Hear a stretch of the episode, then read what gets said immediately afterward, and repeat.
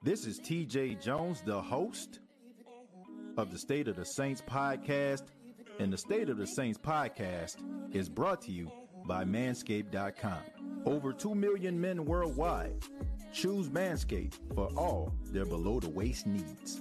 For those that love the Lawnmower 3.0, well, I got news for you.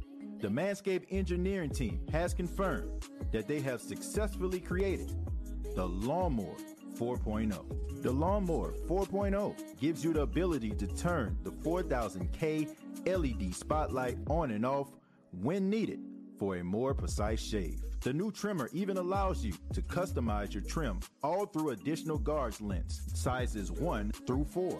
And looks wise, it's sleek with a two-tone matte and gloss finish, even features a hot foil stamp, black chrome Manscaped logo. Show your more off loud and proud. Go to manscaped.com. Use the promo code State of Saints, and you will save 20% off of the lawnmower 4.0 as well as other Manscaped items. That's manscaped.com.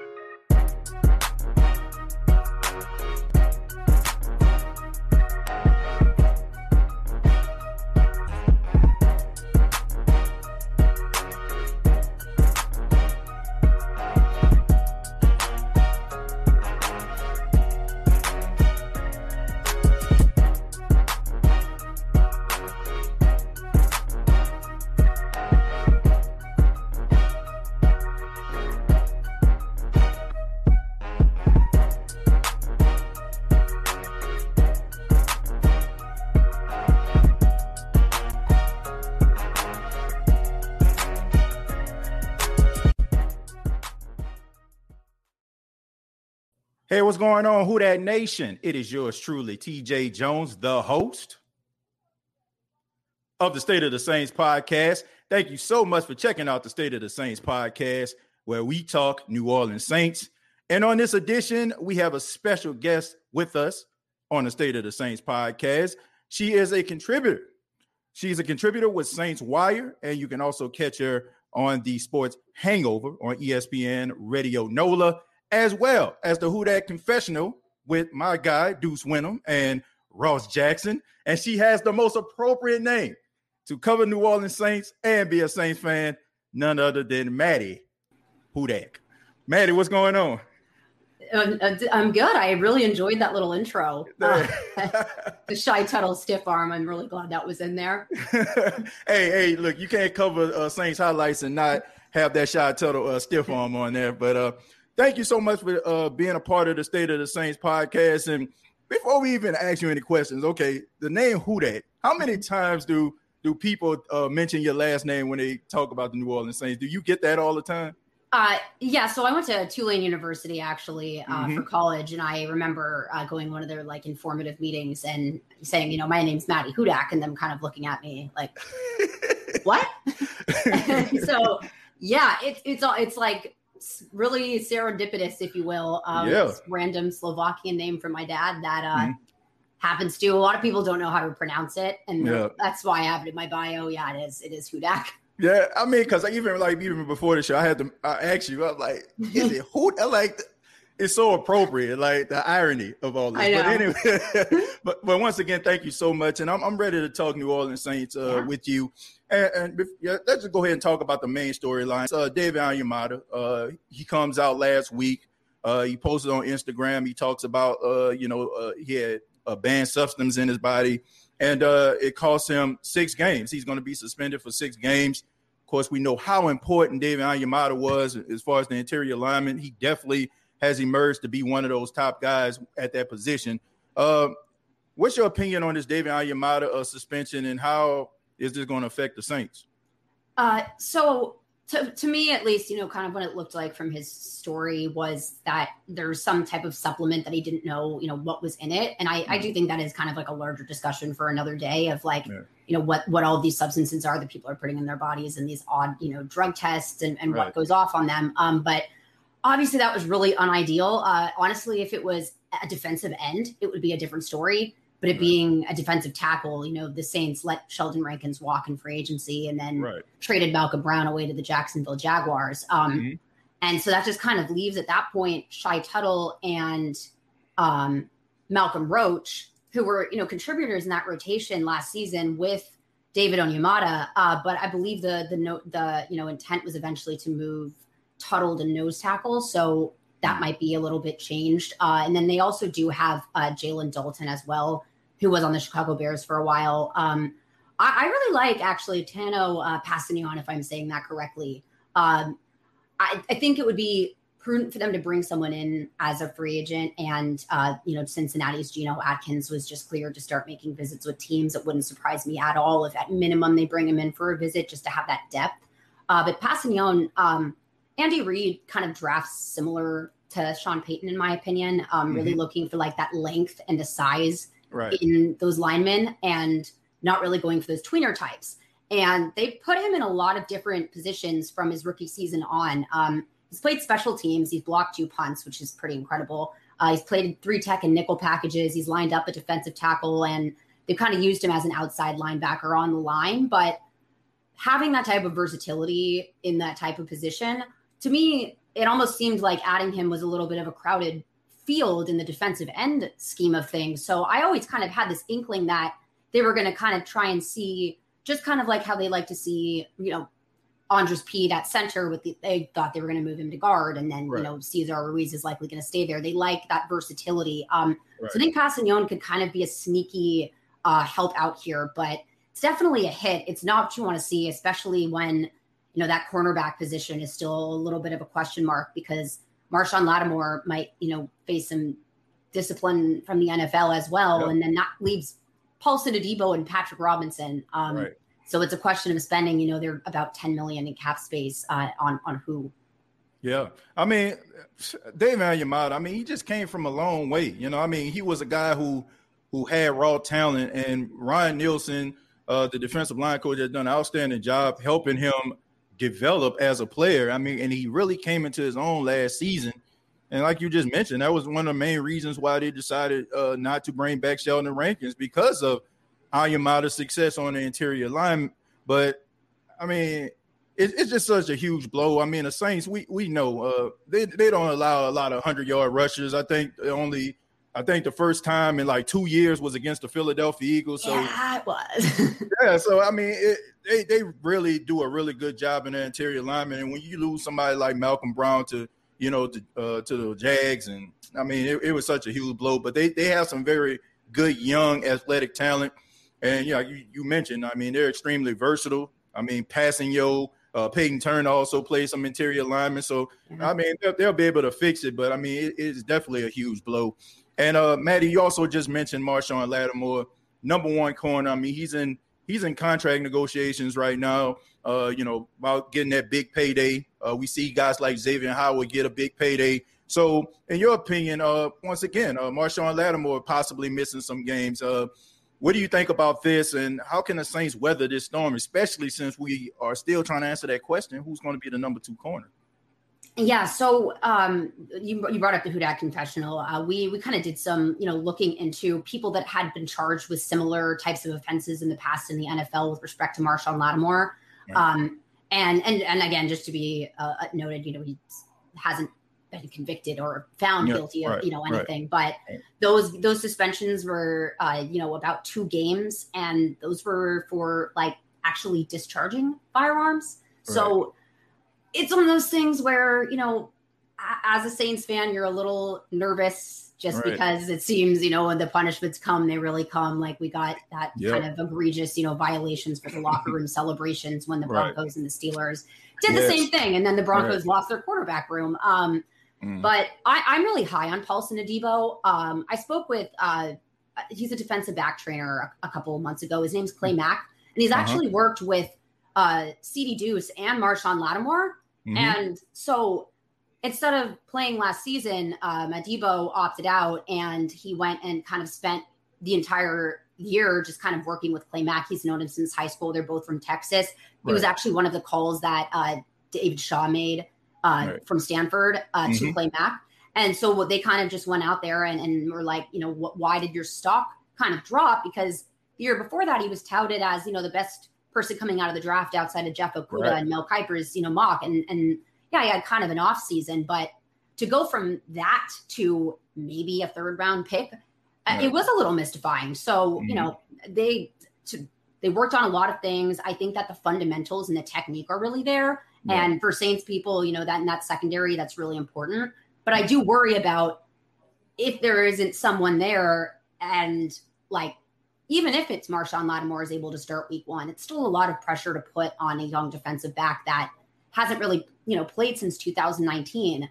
So I think it's worth exploring potential options. Um, I know a lot of people have brought up Xavier Howard, um, and then Stephon Gilmore has, you know, kind of expressed a little wanting to get out of New England. Um, so right. that would be something that would be perfect because you don't, you almost don't want to bring in someone, you know, too young because then I'm not sure what kind of message that might send to, you know, Adebo and, and Lattimore. Whereas if right. you bring in someone like Gilmore, that's kind of like Janoris Jenkins 2.0 to me, where it's a veteran pro that's ready to step in. Right. Uh, but yeah, this makes it really difficult because it almost seems like a given that they would go out and find a cornerback. And now mm-hmm. I think they might have to take some pause here. Um, I, I, don't know if Kai, Khai Harley can work any more cat magic to kind of make any more space. If there's a will, there's certainly a way with him. Um, but yeah, I think now there's just some tough decisions they have to make.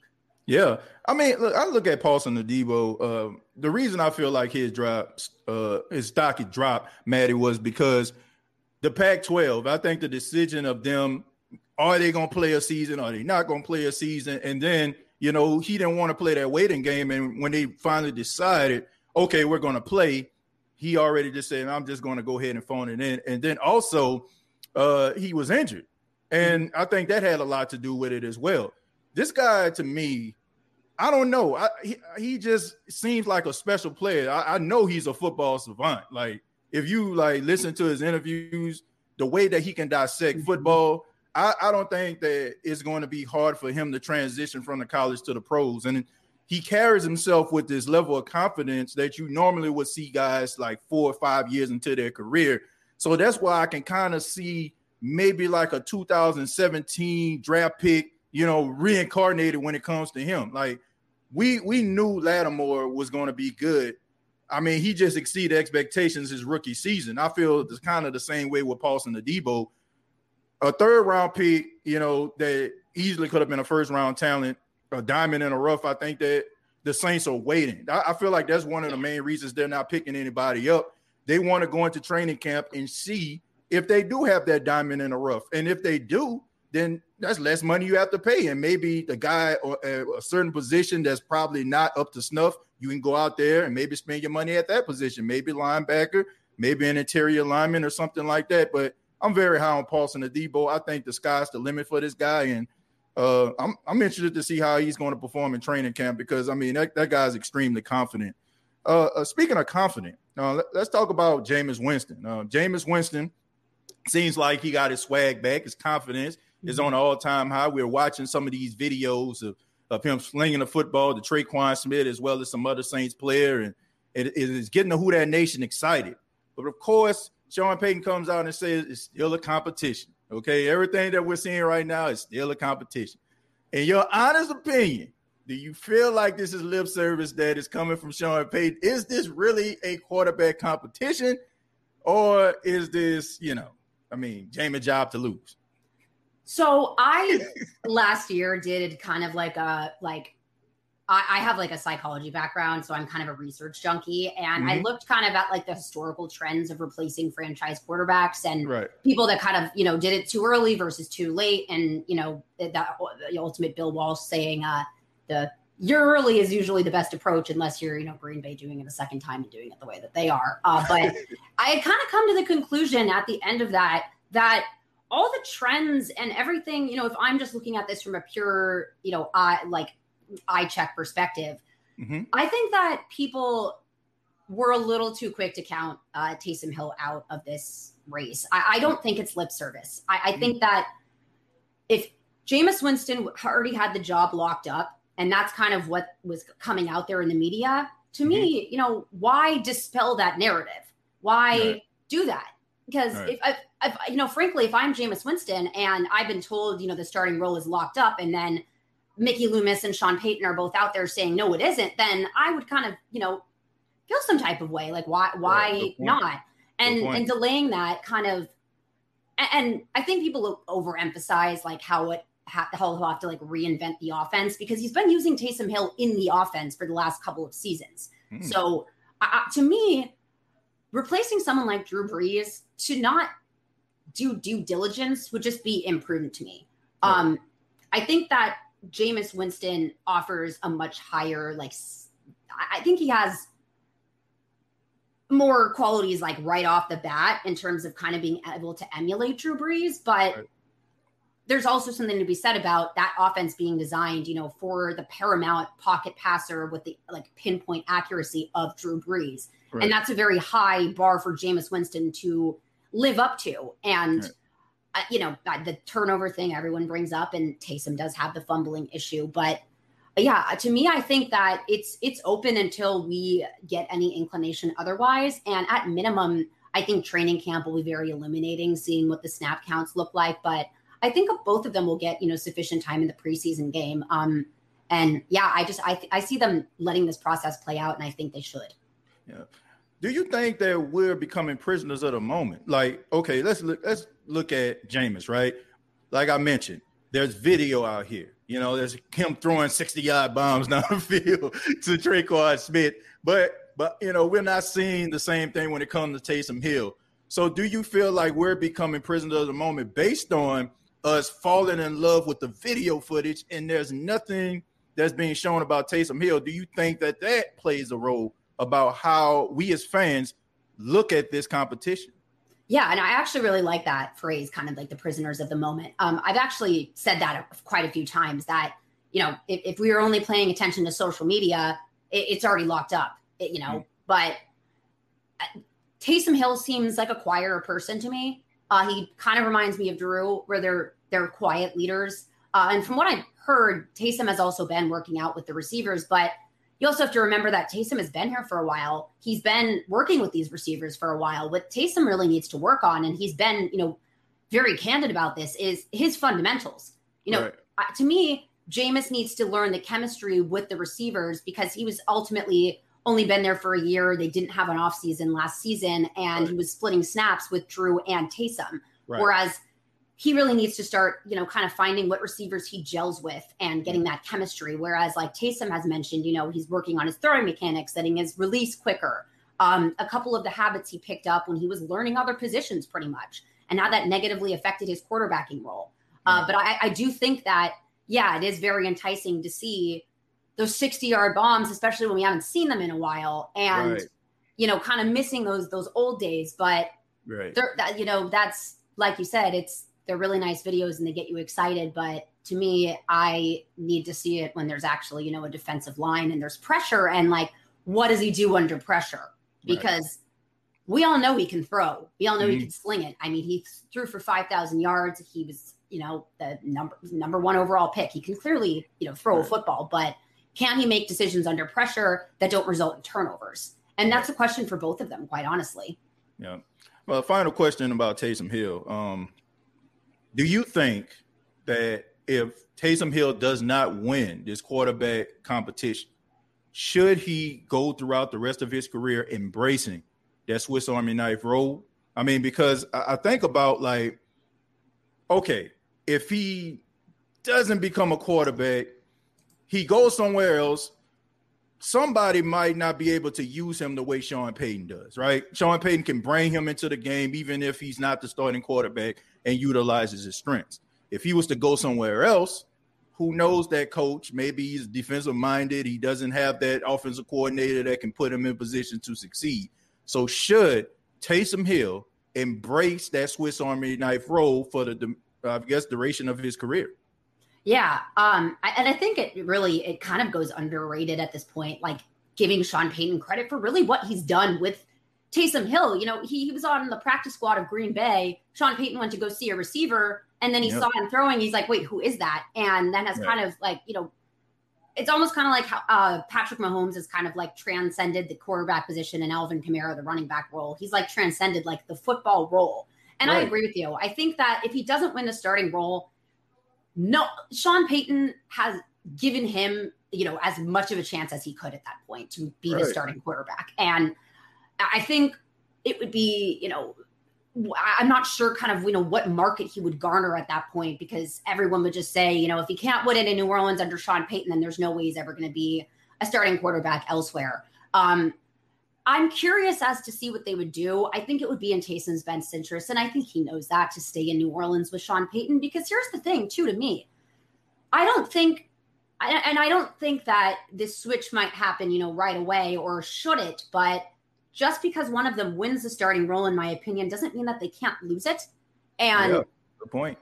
And um, I also, uh, Drew actually did an interview with Good Morning America earlier where he even said, you know, if Chase, if Jameis does win the role, I think that actually Taysom will get more snaps at quarterback than he did when I was there. Hmm. So I think they really will like employ him more in that because they know at the end of the day they're not swapping out Drew Brees. Yeah. So you could also see that thing where, you know, to me, you know, if I'm Taysom Hill, uh, it's kind of like Jimmy Garoppolo and the 49ers. It's kind of not the same, but it is like in that he's kind of playing an audition right now mm-hmm. in that Trey Lance will take over, but he's, you know, going to probably be the starter for the next season. And right. it's only in his best interest to do well. You know, if Taysom goes in on those snaps and makes really smart decisions and he ends up kind of, you know, get, becoming a better quarterback, I just wouldn't leave it out of the question if things are not going well for whoever the presumed starter is, that they do make that switch. Right. Well, I I look at his age, right? He's 31 years old. And I just feel like this, he's never to I mean, I'm just I'm just giving my honest opinion. I just feel like he will never be in a situation like this, no matter what team he goes to.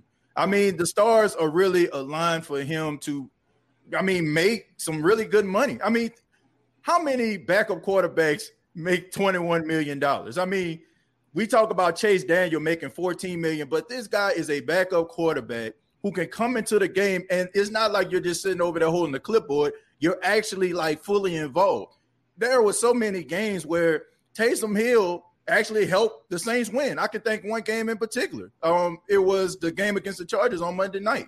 The Saints late in the game. I mean, Drew Brees was cooking, right? And I think all of us were like, man, why are they taking Drew out the game? Sean puts in Taysom. Taysom scores the touchdown, and you know that, that forced the game to go into overtime. So I don't feel like he will ever be in a situation. Not to mention, you got guys out there right now that that like you know that are trying to be that Swiss Army role. He got Tim Tebow back into the league. You got Tommy Stevens out there for the Carolina Panthers. They're Ironically, to- all coming from Sean Payton. And actually, Sean Payton asked Tim Tebow a couple of years ago if he would be a tight yes. end, and he said no. Yes. And now I mean, he is. So. I mean, so look, I mean, Taysom Hill has created a lane for himself. And I just feel like based on his age, uh, you know, and based on this situation, I just feel he will never get an opportunity like that. And if he goes to another team, let's just say, for example, if he does go up in here and he starts cooking, he goes to another team, I still feel like he will be on a short leash based on his age, based on the fact that he's not particularly that coach's guy. It would be more like just a signing. So you're always going to have that young guy that everybody's probably looking at behind the scenes to come in to take your spot. With the Saints, I feel like everybody loves him. His teammates love him. Sean loves him. The fans love him.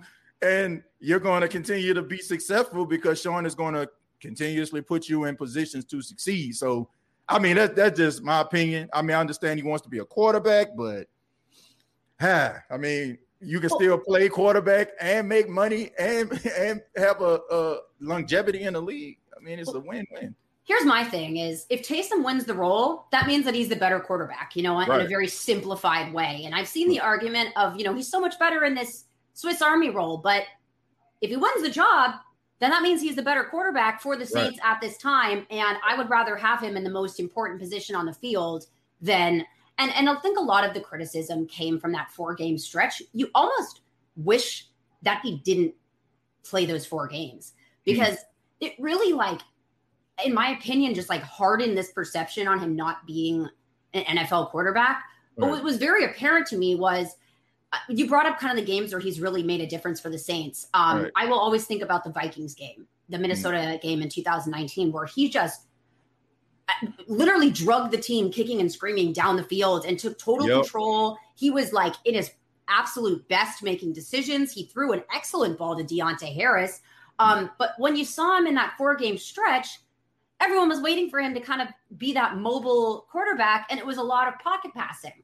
And right. I think, I think that he has spent so much time with Drew Brees and, and trying to learn to him, and it almost to me seemed like he was trying to emulate him to a fault rather yeah. than trying to like lean on his own strengths. Right. And people kind of complain that you know he didn't really use Alvin Kamara that much and stuff right. like that, but.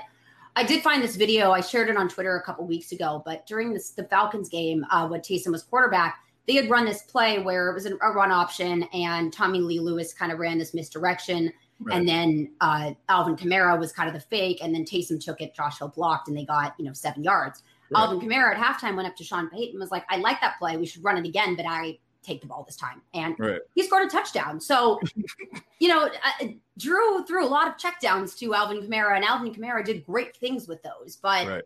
I think again, Taysom was so focused on trying to make those really good throws and prove that he's a quarterback. But yep.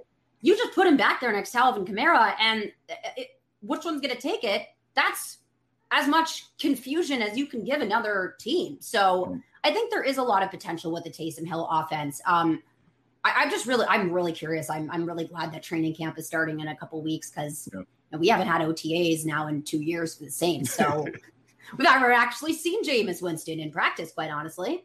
Yeah. I mean, no doubt about it. I mean, 2019, you mentioned, I can remember having uh, the State of the Saints podcast after that, that game where they lost to the Vikings, and it was call after call, comment after comment. Man, why the Saints didn't keep Taysom Hill in the game? My goodness, you know. And now we fast forward, and it's like he's not the best option, and I'm not even like based in, you know, my opinion. I just feel like to me, I feel like Jameis is the better quarterback when it comes to like certain skill sets. Mm-hmm. But when it comes to Taysom Hill, me personally, I just feel like he he would be better in that Swiss Army role. I do fall into that category, but I I, I want to say this about um about Taysom Hill. I think that he is a difference maker and I think that he is a you know much better uh, quarterback than people give him credit for. I mean, he completed seventy percent of his passes, mm-hmm. but there's this old saying: it's better to be the man after the man than a man. You know, I mean, the man after the man after the man than to be the man after the man, being mm-hmm. the successor. And when you when you are uh, coming into a game, when you are you know the the great one, arguably the greatest quarterback of all time, is hurt and everybody like will going to compare you. Every pass you make every decision you make they're going to base that on drew brees. I can understand being uptight. I can understand about uh, not calling formations the right way. I mean because the only thing you're thinking about you're, you're thinking about executing but at the same time you're thinking about i don't want to make this mistake because drew wouldn't have made this mistake. I want to throw this i want to wait for this this play to develop because drew will do that. And I just feel like if he wants a opportunity of like if he wants to like really show the world that he can be a good quarterback, he has to do it his way. You got to be Frank Sinatra. You got to do it your way. You know, like so. Yeah. Yeah. So he got to go out there. He, he can't think about Drew. He can't think about what would Drew do. He got to do what Taysom does. And I just feel like if he wants to make this, uh, you know, a competition, he he has to get that thought out of his head. But I, I'm not going to base my judgment on him on four games because I can understand it. But I mean, there's all season. You got time to develop. You know, Drew isn't coming back. They already said there's a competition. So I mean, it's it's, it's your opportunity to go out there and, and perform. Uh, the, the final uh, question I have for you. Um, I, they had uh, the power rankings come out, and they were talking about some of the top teams uh, in the NFC, and uh, the Saints were ranked number seven. Uh, they were actually behind the 49ers, uh, who were struggled last season, as well as the Dallas Cowboys. Okay. Um, do you think that the New Orleans Saints, uh, minus Drew Brees, uh, still have an opportunity to be one of the best teams in the NFC? Listen, well, here's the thing with San Francisco is I I'll, I'll, give them that last season was like someone put a voodoo hex on somebody because there was no they had no ability to compete last season. Um, right. But at the Cowboys, I mean, they, I mean, come on, yeah, Dak Prescott, but I, I mean, when you don't have a general manager and you don't draft an O line and you let your number one cornerback walk and then you don't draft one and you instead draft an upteenth wide receiver, mm-hmm. um, I, I, I, you know, it's going to be difficult to replace right. Drew Brees, absolutely. And right. I think it's oversimplified to say, well, they went, you know, eight or nine and one, whichever it was, without him, because to me, that was the rest of the team also kind of rising to the occasion. But in that same note, to me, it's less important who ends up being the quarterback. Mm-hmm. And I think it's more up to the team as a whole. And Sean kind of alluded to that in in uh, a recent um, interview he did. Uh, I don't remember where it was, but kind of said something about it's not really about the offense or about the defense. It's about right. kind of everything. To me, that really signified like what how I've kind of felt about this is expecting his successor to come in and meet and or exceed expectations is just putting way too much pressure on him. And I really appreciated what you just kind of had said about Taysom. I feel like there is a sports psychology element that everyone loves to discount. And I'm, you know, a psychology background, and it's just to me absurd to completely throw that out. Uh, but I don't know. I mean, it's Sean Payton. It's that it's this, uh, you know, Jeff Ireland and their draft process, and they brought in. They have excellent coach staff, like you said right. before. You know, Brian Nielsen, Hodges, all of them, and, and Kris Richard now working with those younger defensive backs. Mm-hmm. Uh, Zach Strief now coming in to work with the offensive line. Yeah. I think if the team elevates itself and rises to the occasion, then it shouldn't be that much of a downhill from you know what they were before. But to me, again, I really think it's up to the rest of the team to recognize that. And I think that they really will once training camp starts. And once it kind of hits them that Drew's gone. Right. Yeah. I, look, I, I, think that the Saints can be one of those uh, teams, uh, you know, and I'm I'm I'm happy, Maddy. I'm happy they're flying under the radar because sometimes I just feel like when the Saints have like certain expectations, they, you know, it kind of gets to them at times. So flying under that radar, if they do emerge as being one of the best teams in the mm-hmm. league. You know, I mean, they they they embrace that whole 2017 Philadelphia Eagles mentality, that underdog mentality, and sometimes uh, when you have that mentality, you start playing for the for the guy next to you. I mean, it, it, can turn into a magical season. But I'm looking forward to seeing what the New Orleans Saints uh, can do this season, and also looking forward uh, to your contributions on Who Dat Confessional, as well as uh, uh, ESPN or Radio NOLA uh, every Tuesday. Uh, but before you go, let everybody know how they can get in touch with you social media on social media. Sure. So uh, Twitter, you probably the best place to uh, find me, and that would be uh, Maddy Hudak underscore nine four. Uh, and then I, I mean, if you want to follow me on Instagram, I don't really post that much, but I am uh, at Return of the Mads. So. well, thank you so much uh, for being a part of the State of Saints thank podcast, you. Maddy. Like I said, once again, one of the most appropriate names to follow and also uh, to cover the New Orleans Saints, Maddy Hudak. Thank you so much, and uh, looking forward to hear uh, from you in the future. Okay, you take it easy. Yeah, you too. All right, cool. All right, all right take care. All right. all right. ladies and gentlemen, uh, Maddy Hudak. Uh, shouts out to her. Um, you can catch her uh, once again, ESPN Radio NOLA uh, every Tuesday, and also on a Who Dat Confessional with Deuce Windham and Ross Jackson, man. She's also a contributor. Uh, you can uh, check some of our articles out on the Saints Wire. So, uh, yeah, man, uh, I think that the Saints are going to be a really good team this season. I think that the New Orleans Saints are going to be one of those teams that that you know fly under the radar, but they have a and they they have a recipe to be extremely uh successful. They they really do. And um you know, I'm I'm I'm just happy about it because I mean, look, when they do start winning and they do, do start balling out, then you know, everybody in a you know in in a Who Dat Nation are going to make sure that those people hear about it. I think the Saints are going to be really really good. All right, let's see. Um, but feel free to um put your comments uh down below. Thank y'all so much for being a part of the uh, State of Saints podcast. Go ahead and hit that like button, man. If you enjoyed the State of the Saints podcast. Uh, and um, want to give a special shout out to the chat, man. Um, I also want to uh, give a special shout out to this clown that I seen um, that was in the comments. Normally, I don't do stuff like this, but apparently, this guy, no matter how many times I, I block him, uh, he he makes another profile. Um, for some apparent reason, he up here, you know, wants to talk about uh, the individuals that I bring on the show, and he says things like, you know, I'm I'm bringing up uh, you know people, you know, certain people that look a certain way on the show, and basically refer to me as bowing down to massa. Um, first off, man, look, get your life together. Um, this is re- this is radio, this is broadcasting. We all, you know what I'm saying, like contribute to, you know what I'm saying, like the success of, you know, doing podcasts, writing articles. And when you're looking at an article, you know what I'm saying? Like it doesn't matter what a person looks like. If a person has something to take, you don't have a certain take about a team, doesn't matter what that person looks like. I just think that is absolutely pathetic that people have so much time on their freaking hands uh, that they continuously try to downgrade individuals.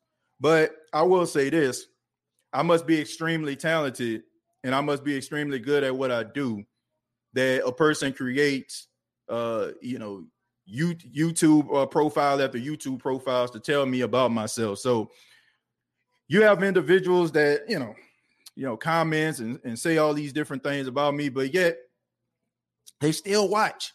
I, I really don't understand that. If I don't like somebody, I'm not gonna not gonna support what they do. If I have a certain opinion about somebody, I'm not gonna watch what they do. But imagine, you know, I, I thank God for giving me this ability. This ability that people can dislike me so much, but yet they still watch. I mean, I just don't understand it. But for the people up here that's talking about race and all that kind of stuff, there, please, I, I would prefer for you not to check out the State of the Saints podcast because I'm going to bring individuals on the show. I don't care what they look like. If they have something to say, if they can contribute uh, to this show, I'm going to put them on here. You don't have to watch this show. You don't. You don't have to watch the State of the Saints podcast. I can care less if you if you do. And, and like I said, I, I mean, normally I don't go that route. I just, you know, and that person got blocked. And, it, and of course, I'm pretty sure he's going to make another profile to come back again. So I'm going to give him what he want. I'm going to give him what he want just for the day. And after this, we ain't going to talk about him no more. So I would appreciate, uh, you know, if you don't like what I do, if you don't care for uh the content, don't watch the State of the Saints podcast. I mean, it, it's just as simple as that. You know, so that's all I gotta say. But back to the comments. TJ, I just got off the phone with uh, Kenneth Williams at Jackson State. Looks like we'll be bringing uh, Fix to uh, JSU. Well, that's great, man. Shouts out to uh, my guy Kenneth Williams. You know what I'm saying? Like that'll be great, man. That'll definitely be great, man. Going back to you know to my alma mater, man, and um, just let me know the date, man. Just let me know the date. Just let me know the date, and um, I'll make sure you know I make sure I plug that. Uh, who is TJ talking about? Um, I don't know, man. He, it's some guy, you know. For when you know, I, I don't know. It just seems like uh, when I interview people that are opposite color as me, he constantly goes into the uh, comments and talk about you know saying that you know I'm bowing down to massa or I always got like that, you know what I'm saying? Like just just basically racial comments, you know what I'm saying? So I don't know. Like I, I blocked this guy like at least six, seven times, and he just constantly makes profiles to say this. But once again, you know, probably a person, you know, that's that's miserable with their lives, you know. But I just felt like that needed to be said, and I don't know if he just wanted to constantly say this to, you know, me to give him, you know, attention. And you know I'm? I gave it to him and he won't get any more ever again. So I hope it was worth it. And you can put that comment as much as many times as you want to in there. I'm just gonna continue to block you or not pay attention to what you're talking about. You know, but it's amazing, man. It's it's amazing uh, how people uh, tell me how much they don't like the show and I say don't watch, and they'll say stuff like, "Oh, I'm gonna watch to show you, tell you who you really are." Like, huh? Like, kind of sense does that make? Who watches a show? You know what I'm saying? know, you I could just imagine somebody watching the State of Saints podcast or listening scowling, like, you know, because here's the thing, man. When I first started the State of the Saints podcast, you had a lot of individuals who didn't feel like the show would be what it is. And you had people, oh, you just think, you know I'm saying, you ain't never, you know, gonna do this, you ain't never gonna do that. And then all of a sudden, like when we start to like become successful as a show, and I say we because it's us, you know what I'm saying? The, the people that make this show who it is, now they're mad. They're mad because they didn't expect the State of the Saints podcast to be what it is. They didn't expect the State of the Saints podcast to be, you know what I'm saying, to grow the way that it had. And they're mad at it. But here's the thing if you don't like the show, once again, don't watch. And if you feel like you can do better, start your own podcast. That's the thing. If I'm not doing it the way that you like, you can start your own podcast. You can go, you can go to Guitar Center, you can go to Best Buy, buy yourself a mic. They're about $40. Get get yourself a webcam and have at it. And then you can have your own show. You can create your own lane. I, I just don't understand this. I, I don't. I don't understand why people take the time out to try to discredit other people or try to bring them down because you can't, man. You can't bring me down. You can't. You know what I'm saying? I'm too blessed and highly favored. I got a beautiful wife that loves me. I got an incredible son. I got family, you know what I'm saying, that support me. I got the Who Dat Nation behind me. Can't stop me, man. And shouts out to Maddy Hudak for being a part of the State of the Saints podcast. I really do appreciate that. I mean, there's nothing any, anybody can do. I'm here now. Like I, am here. There's nothing you can do about it. There, well, there's two things you can do about it. Nothing and like it. Period. Uh, I can't stand ignorance. Uh, yeah. Oh hell no! Nah. Name this clown. I didn't even like. I didn't even see his name. To be honest with you, as soon as I seen a comment, I blocked him. Like I said, he he just uh every time I block him, he comes up with a different name, and he uh you know he says the same thing, which shows like how you know pathetic he is. All I gotta say is who dat right? I almost said it. If I would have ended the show after the interview, I would have said all I gotta say is who dat. Uh, but shouts out to Maddy, man. Uh, very informative, man. Like you know, great, great interview right there. TJ, you just good at what you do. Don't worry about the haters. Haters are going to hate. It's not so much I'm I'm you know concerned about them. I'm really not. But it's just the fact that you know just constantly like creating his profile. Like, man, you got too much time on your hand. And and what do like what do people expect individuals to do? Like if they see like these comments, do they expect like a person to say, "Well, you know what, man, let me pack up this mic, let me uh get rid of this webcam, and let me go sit on the couch somewhere and don't do nothing because it you know my life is is miserable as this person is saying that it is." I don't get it. Like you're not gonna stop. Like the Bible says, "For I know the plan that I have for you." You know what I'm saying? Like, do you understand? Like, God has a plan for all of us. Okay. I don't know if people are religious, but it is what it is. You know what I'm saying? For I know the plans I have for you. That's what it says. You know what I'm saying? Like the, the plan that God has in your life, there's not a hater, there's not a, a person that can discredit you if God is for you. Period. If you work towards anything that you do and you do it to the best of your ability, there's not a human being out there that can stop you. So let them talk, let them write hateful things, because anytime like, and, and I've been there. I, I'm a, I ain't gonna even like hate on anybody because I was like that when I was in the darkest parts of my life. I used to be like those people. You know what I'm saying? Because I was so angry. And instead of me like just looking at the fact that, man, you know what? I can be doing something constructive with my life too. Instead, I was just so miserable at the time. I wanted to make that person feel as miserable as me. So I'm not like I'm not acting like I'm holier than thou, and I'm not going to sit up here and pretend like I haven't done this. But I'm just saying, when you have purpose, when something is, if it's an anointing, there's nobody that can stop you, folks. Period. No matter what you want to do in your life. So I mean, I've been there. But like I said, I, I was just miserable. So I can understand why people write the things that they do because they're miserable, miserable. But it's not going to stop anything. Just like I've learned that it, it didn't stop anything. TJ, your channel too big not to have moderators. Um, what do you mean as far as uh moderators? Why would I? why would I need a moderator? You know what I'm saying? Like, look, here's the thing.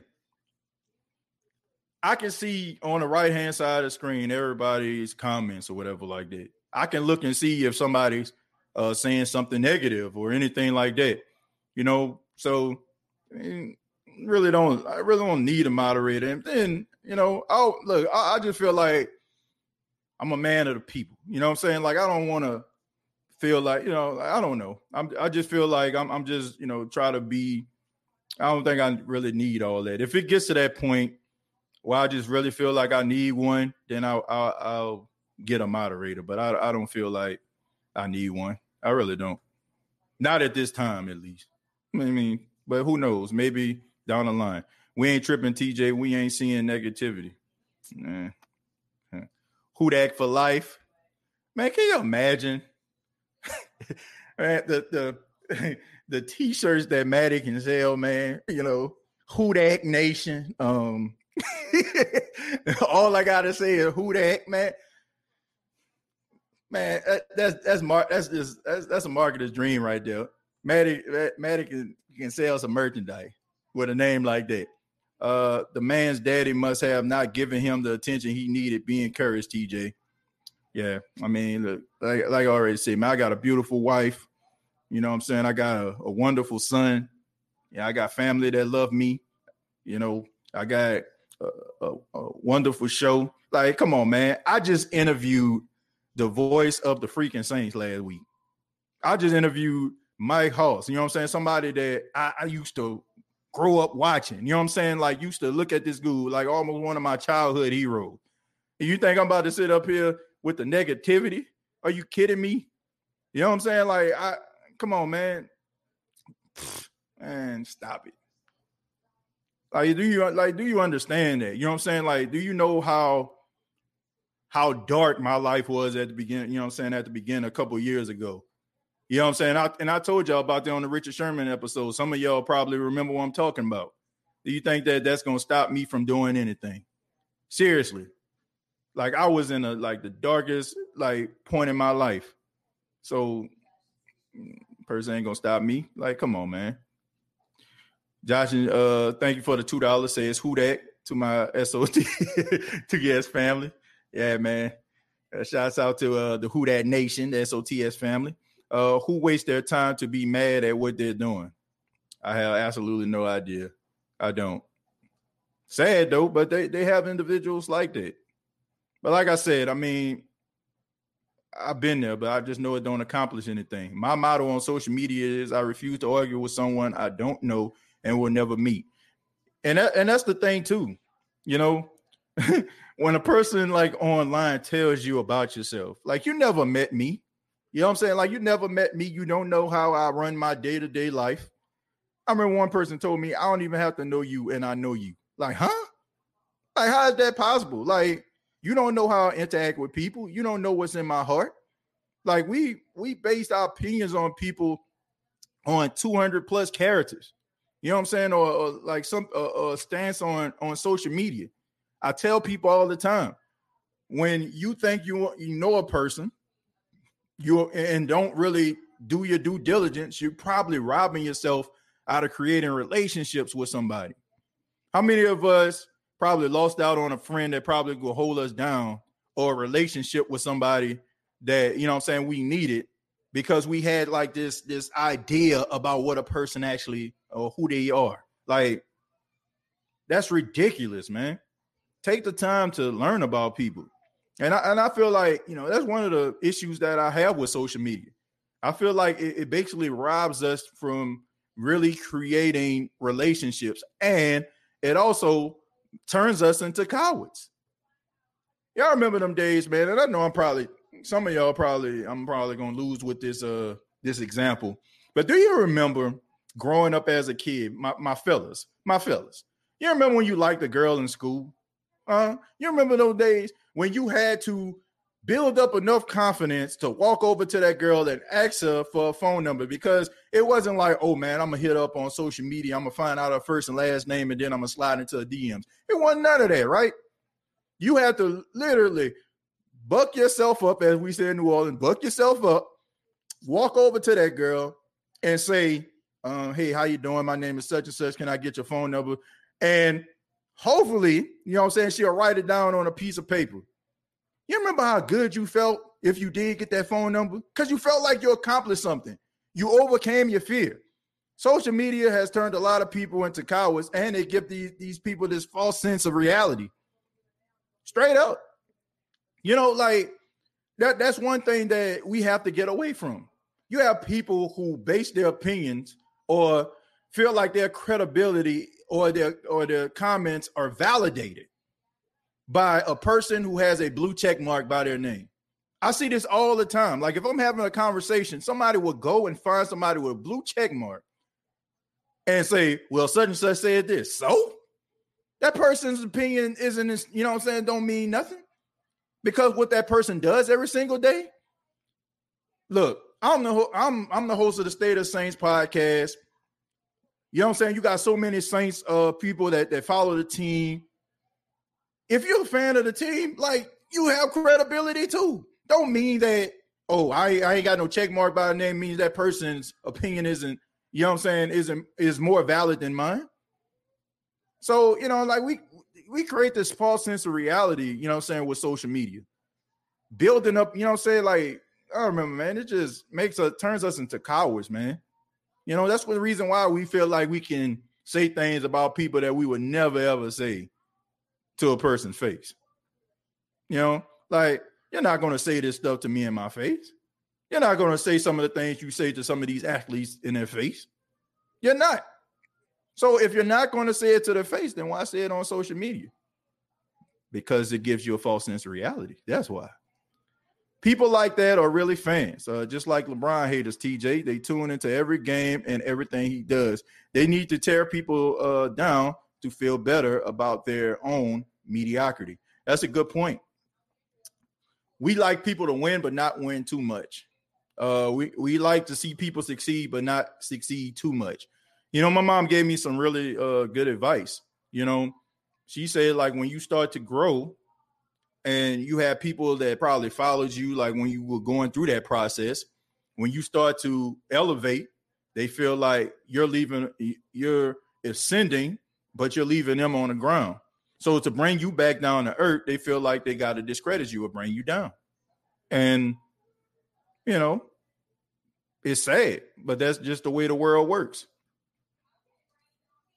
uh look so your thing they talked about jesus well, I'm definitely not comparing uh myself to that, you know. But yeah, that's a good point. They talked about him. He did everything right. I didn't I don't do everything right. Uh, but it's not going to stop me from, you know, and it shouldn't stop you, whatever you got going on too.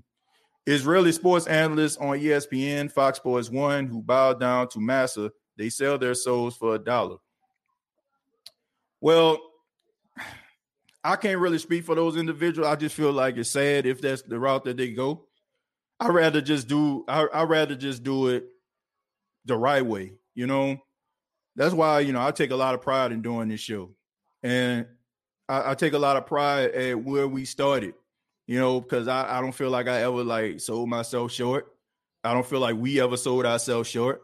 I just feel like we're just a bunch of passionate Saints fans and uh, you know, we turned this show into something positive. And I don't I don't feel like you got to go that route. You know, so that's why somebody asked me about um, I want I can't remember who it was, but a caller asked me, uh, you know, do I see myself working for ESPN or where do I see this show going? Like, man, I see this show like being one of the, you know, the go-to shows for the Saints. And I don't feel like I have to be embedded with ESPN or Fox Sports One in order for that to happen.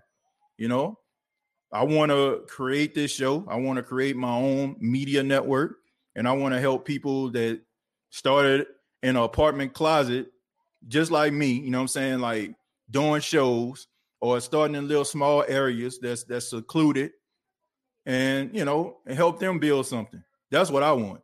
You know, it's not so much about trying to get somebody else money, you know, or working with somebody else. Like, what's what's the the point of doing that? You know what I'm saying? When you can build your own thing. Like, I ain't gotta work, you know what I'm saying? I ain't gotta work for ESPN. I can be Bristol, right? You you know, you know what I'm saying? Like, you don't have to like incorporate yourself with other people. You can start your own thing. You can you can build you know build your own lane. You know, sometimes you you know it's good to think outside of the box. You know, some of us like, man, if I do this, then somebody else will come on. But like, you can create your own lane for yourself. You can create your own lane, man. It's like straight up. And I, you know, so I hope, like, I understand, like, you know, we to be talking Saints football, but y'all know every now and then, you know, I'm saying the conversation goes into a different direction, and hopefully, like somebody out there that's that's on the fence about starting something, hopefully, this can encourage you to do it. Like all all it takes is a made up mind, and and get it started. And you can start right now, whatever you have going on. You know, like don't look for other people to validate you. Validate yourself. You know, if if you're happy with what you're doing, then do it. Because you're going to need those days. You're going to need those days when it feels like you're all alone. And the only thing that's going to keep you comfort is that passion and that love that you have for whatever you're doing. Remember that, folks. Phil says, uh, hey TJ, what up? Uh, with these undercover Saints fan bandwagon jumpers, they throw out bad comments on the Saints and act like they didn't say it. that's why we keep receipts, Phil. that's why we keep that's that's why we keep receipts, man. He sounds like the type to bring a knife to a gunfight. Uh, Dewan says that's how you know you made it. The devil worries about guys tough as angels. Dewan, that's a good point, and that's a and that's a, a good statement right there. That's uh, amen. TJ, God's words is true. Yep. The fact is, they keep making profiles is funny. That's a lot of work to tell you that uh, you're not good. I need a hater like that too. Uh, had one guy like I was uh, you know, going like I had my. I had my uh Unity shirt on, right? So shouts out to my wife, man. My wife bought me uh that shirt on Father's Day. She bought me this cool shirt that says Unity. Y'all probably seen me wear it on the show before. And I just so happened to have that, you know I'm saying, to wear a shirt. And I posted on Instagram and the guy, you know, responds, Oh, you all you're you talk about unity, but you always uh talking about race. I'm like, huh? What are you talking about? You know what I'm saying? Apparently, you know, I brought up the comment about people, you know, some people, and this is true. Some people have uh, their reservation about Jameis Winston based on the color of his skin. Now, there's not everybody, right? You know what I'm saying? Like, I'm not putting it out there and saying everybody has this issue, but there are some people that have their reservations that still come with this this mind frame like a black quarterback is not a, you know what I'm saying, a, a thinker. So the guy, and, you know what I'm saying? Then, you know what I'm saying? I'm like, what the hell are you talking about? That's how I responded to him. So that, you know what I'm saying? And then all of a sudden he talks about comments about Drew Brees and this. And I just kindly responded to him and said, stop watching. And you know what his response was? That's all you got to say. So apparently he wanted me to go back and forth with him. And I realized that. So I was like, nah, I don't want to contribute to this. And I, and I got off the, you know what I'm saying, got off the conversation. So you have individuals out there that's going to try to, you know, discredit you. They're going to try to spin certain things that you're saying.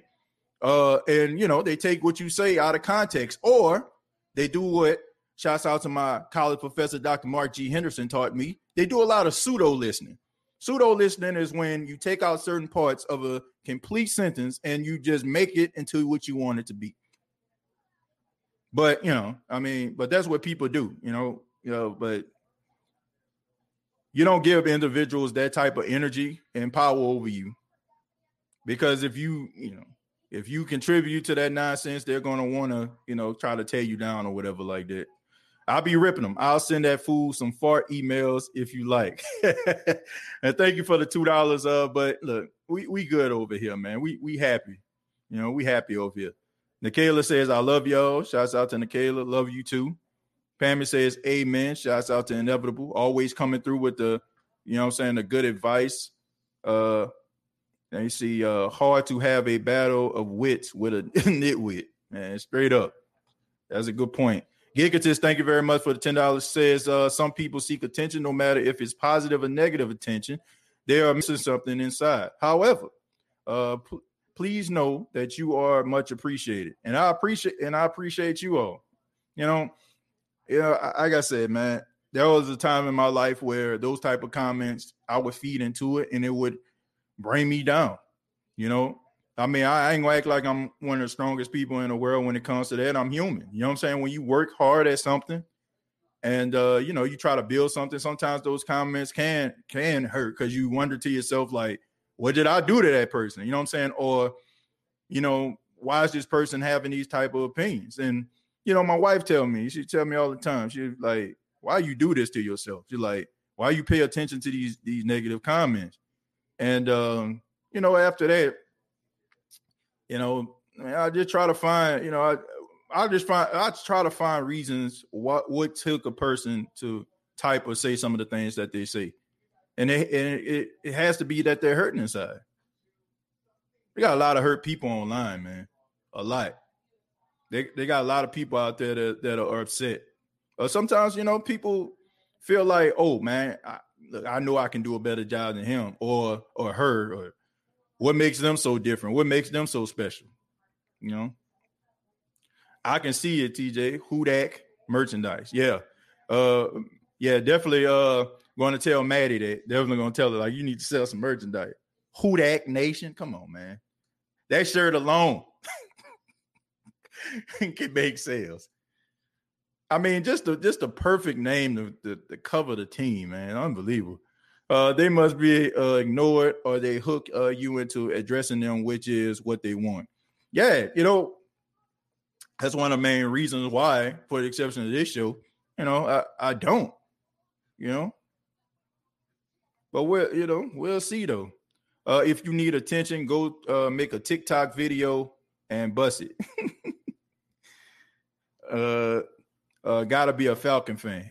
Hmm. I don't know what what the problem is. I see you uh, as a guest on ESPN next debating the Saints. Uh, I mean that would be fun. You know, I think I need to do uh, more guest interviews. Uh, shouts out to uh to Aaron. I'll be on this show this week. Um, I want to say I, am going to be on the Forever I Love Atlanta uh podcast again. Uh, I, I want to say I'm on. Uh, yeah, I'm gonna be on there with Keen Don. I think that's Friday. But yeah, man, I mean, I want to do more interviews. You know, I wish I, people actually call me, and you know, sometimes you know I'll be like, man, I got something to say too. You know, I like to go on like after further review or off the bench with my guy T. By. You know, I love to go on shows like that, but I guess you got to keep, you know, got to keep working. But as long, I mean, but I, I love interviewing people. I, I love interviewing people. I, I, love that. You know what I'm saying? I like to get different perspectives and I like that ask questions you know, and stuff like that, man. I enjoyed it. TJ, all your interviews be on point. That Jameis one on one was real. Yeah, that was one of my favorite interviews right there. You know, I don't really. I, am a, I'll tell y'all a little secret, man. I really don't go back and, and, and take a look at too much of what I do or listen to uh, what I do as much.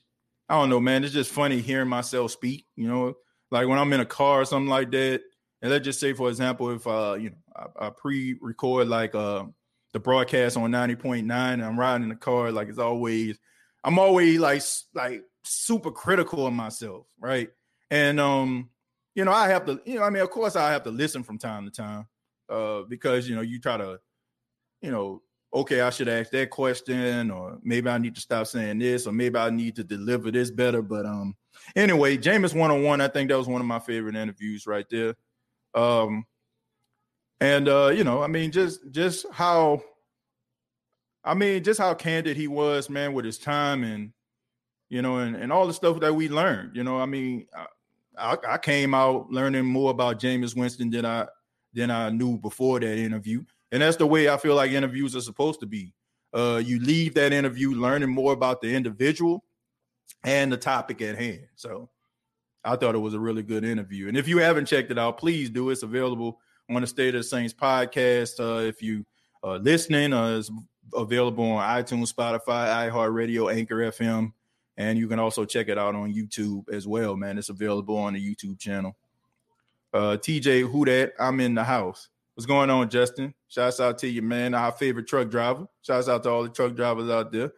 Uh, right, TJ. Uh, you don't know. Yeah. Don't know what a person be going through. TJ, love the guests you've been interviewing. Man, I'm telling you, man, I don't really, man, when I interview Mike Hoss, man, I mean, that, I don't know. Like I said, I grew up watching this guy. And I, like I said, man, I remember when he first, well, he was like in the first couple years at WWL, I can just remember being a kid because every morning, uh, my mom used to watch WWL, you know, the morning news um, before we get ready for school. And I can remember like Mike Hoss uh, being there, Don Westbrook. Some of y'all probably lose with some of these names, but I'm like, man, I can't believe I'm interviewing this this guy. I, I remember like just being a four or five year old kid, like watching this guy on television, and now he's the voice of the Saints. Like, do y'all understand? Like, we interview two voices of the Saints. We interviewed Zach Strief, uh, you know, almost about a, almost a year ago. And now we had Mike Hoss on the show.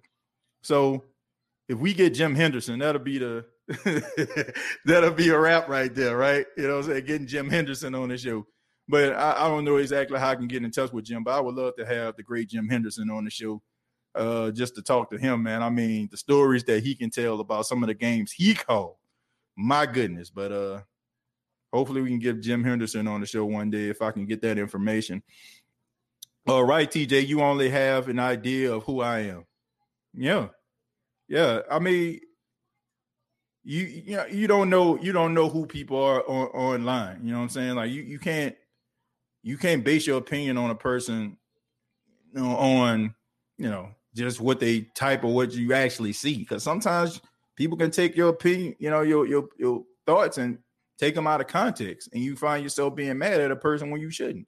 Uh, Nick, uh, thank you very much for the 199. Says, how are we going to replace the interior depth inside?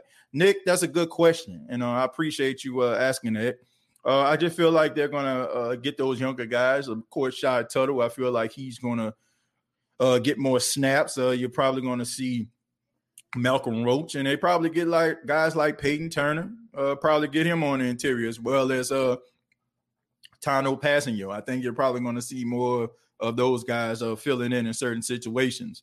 So uh, that's the way that's the way I see it. You know, I think that the Saints defensively they can do they can do some good things. Ryan Nielsen is a really good uh, defensive line coach, and if you go to training camp and you're not seeing what you need to see, uh, there's always a chance where you can go out here and use the little bit of money you have left to probably bring in a veteran guy that can help out. So there's still some guys out there on the street that can come in and, and give you some results. So uh Demetrius says those were the days 100. Yeah. uh let me see. Social media has made us forget how to talk and communicate with people. Agree with the girl example. Been there, done that. Yeah. You know, when you like when you used to walk up to that, that girl, man, and get that phone number, you walk away you're so excited, man, because you had to build yourself up. You had to build up your confidence to go over there and have that conversation, right? So of course, you know, of course, like, but now it's like, man, I feel I feel bad for these kids, man, because you know it, it's not really, man, all this, you know, everybody's a winner, all this, you know, I can talk to her later online, and I mean, come on, man. Like that that's not how you build character. You know, you build character through losses. You build, you know, I mean, you build character by having these type of conversations. You build up your communication skills uh based on that, you know. And you know, I'm happy to be a part of, you know, I feel like I feel like 80s babies, like we are the like last of the Mohegans. Like, okay, you know what I'm saying? Like 80s babies on back I feel like we're like the last of the Mohegans, but I feel like 80s babies, like we really grew up in an area where we seen the transitions of life, and now like we're adults. it's like, you know, we look at it like, man, you know what I'm saying? Like when I was a kid, man, I, I wouldn't do no stuff like that. Like 80s babies, think about this. We we went from the era of putting a quarter in a payphone, right? To actually seeing cell phones, right? To seeing two-way pages when we were like teenagers, right? to text messaging uh from Black Planet, right? To Facebook, MySpace, right? So we were like in the 90s, we had those conversations. We had to go up to the girls, right? Then, you know I'm saying, we start transitioning to this whole social media world as we became adults. So we really got a taste of, you know I'm saying, uh, like, and, and we're able to appreciate the development of technology. And you know I'm saying? We we can kind of know that lane, like okay, you know what I'm saying? I can go up to this girl. I, I, got confidence enough to walk up to this girl. I ain't gotta go on social media, okay? But if it just so happened, I know I ain't gonna see her again, okay, I can go on social media, but we know we got that confidence to do both. You know? Us 80s babies, man, we we I say, man, we we went like if you really think about it, we really went through that transition. You know, and it's pretty cool when you think about it, man like the transitions that 80s babies went through. Like we went from like like think about this. We knew a time when nobody actually had, you know what I'm saying, like a cell phone, right? To like really seeing everybody have cell phones from, you know, I don't know, man, just just different things. Like when no social media, right?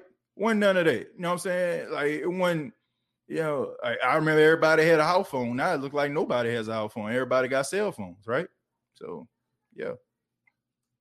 Inevitable, Inevitable says, TJ, we all have watched you and your show blossom into what it is. It's easy to root for you. You're a Saint fan, and more importantly, a family man. Inevitable, thank you so much. And you know, I take a lot of pride in the growth and development of this show. I really do. Because I mean, I really don't feel like you know we sold ourselves short. I just feel like hard work and dedication and consistency built this show into what it was. You know, I mean, honestly, every everything that y'all see, it's not like, you know, I got a publicist or image consultant or secretary. It's like everything that I do, I mean, I reach out to individuals. I reach out to them, I ask them to come on the show, and they're nice enough to do it. It's not like, you know I'm saying? Like I, I, I envy guys sometimes where they have like certain guests, but they got like people that know people. I don't have that. I don't have that luxury. I don't. You know what I'm saying? I don't. I don't have like corporate backing. I don't have like, you know, everything that uh, you know that uh, you know I've gotten here for the State of the Saints podcast. I had to, you know, reach out to somebody and do the groundwork myself. That's why I have an appreciation for it.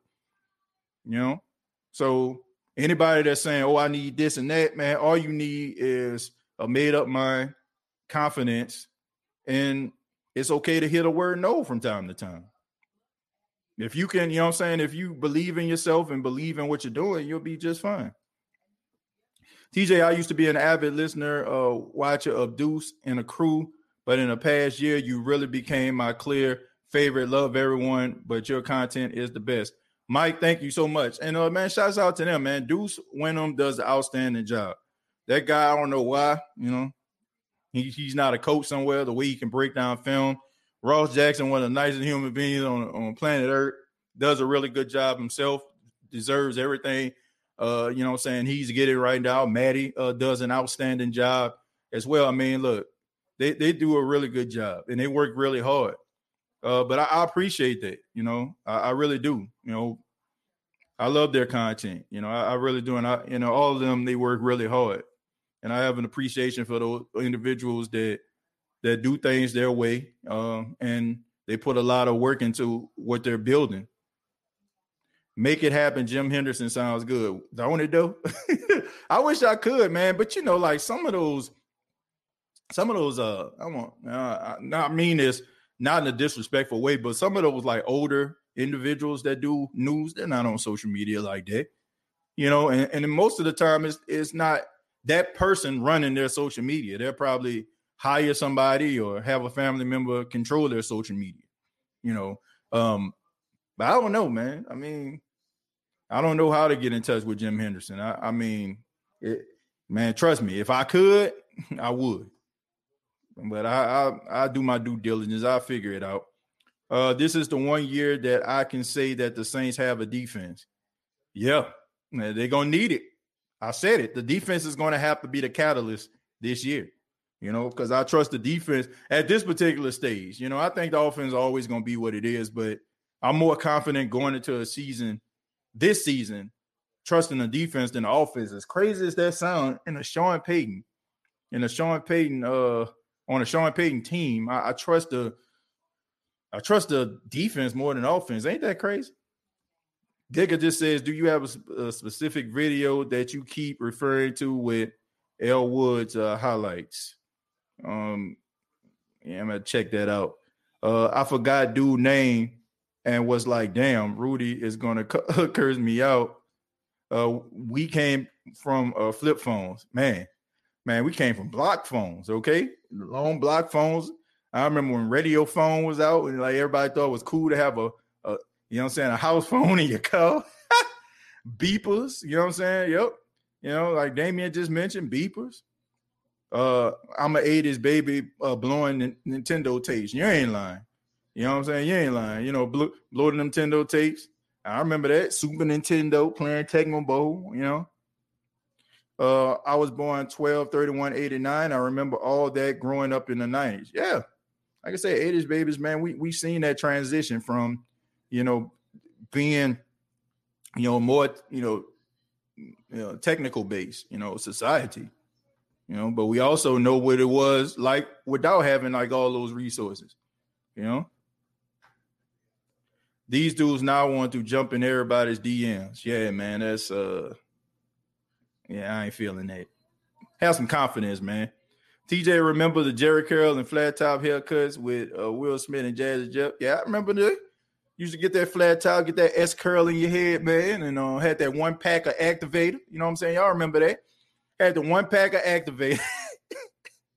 Cause you couldn't afford like to get the box of S curl and the activator. So you used to be, you know, shoot, you go to school, have to wet your hair over and over and over again. Like, yeah, I remember them days, man. I remember them days.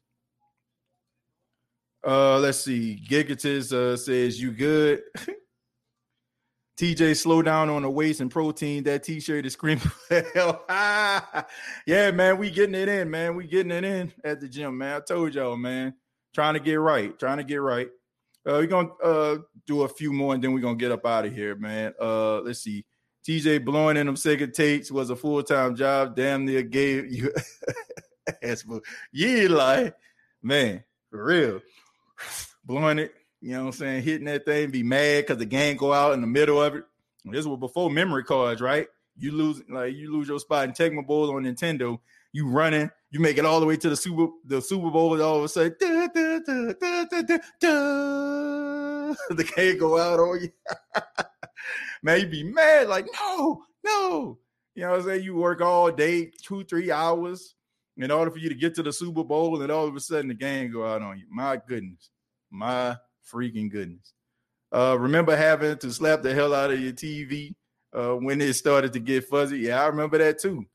I remember like when the TV started to get old, it had that one little line on that thing. You had to tap it on the side of it for the screen to pop back up. Yeah. Some of y'all, I'm like, man, what are they talking about, right? Remember VHS tapes?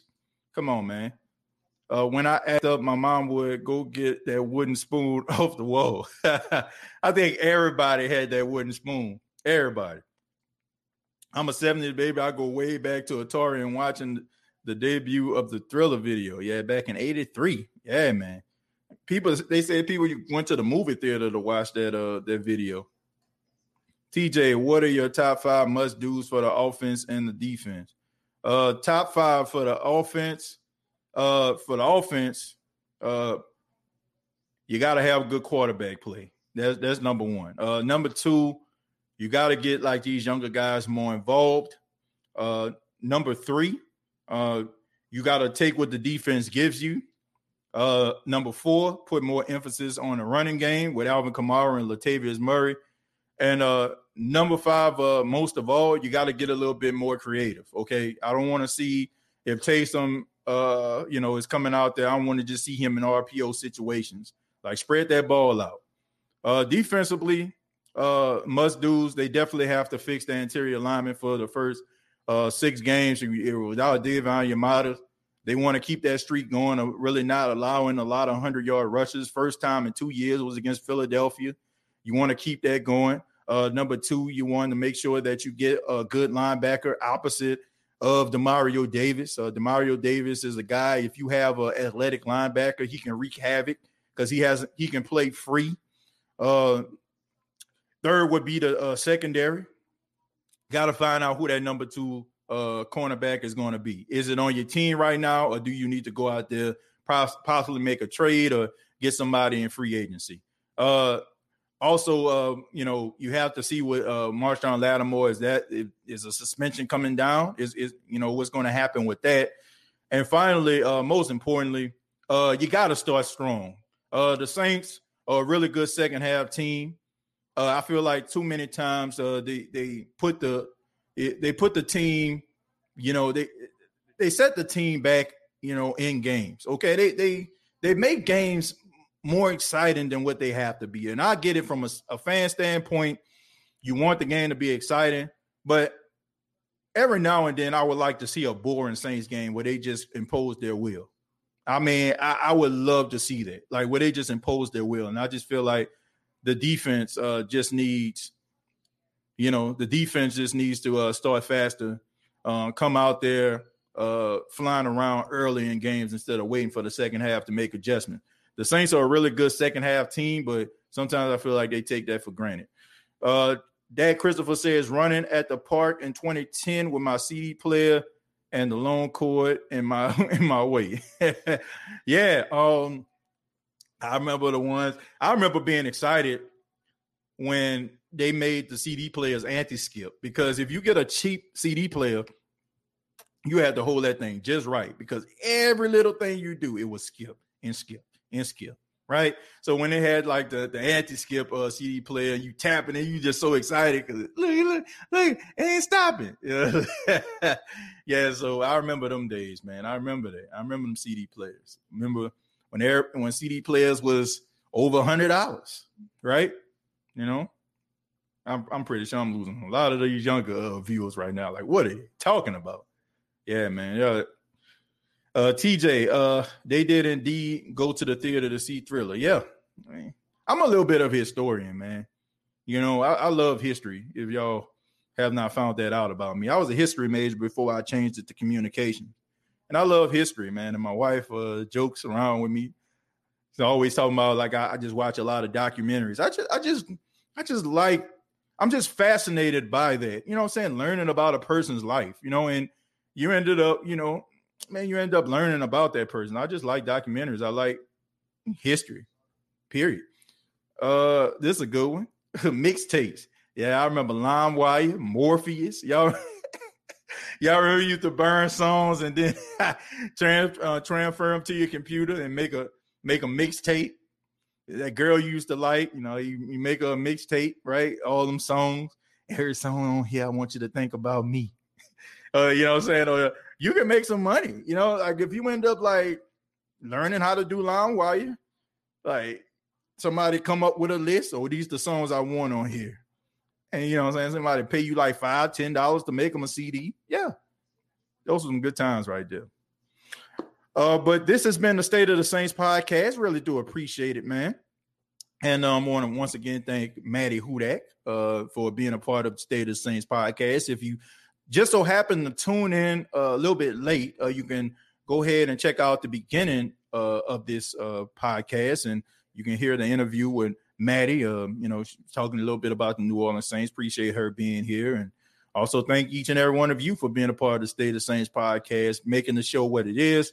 Uh, be sure that you subscribe to the YouTube channel, and before you go, go ahead and feel free to give your boy a golden thumbs up. Let everybody know that you enjoy the State of Saints podcast. Previous episodes available on iTunes, Spotify, iHeartRadio, Anchor FM. And uh, enjoy uh, the rest of your morning, noon, night, whenever you're checking out this podcast.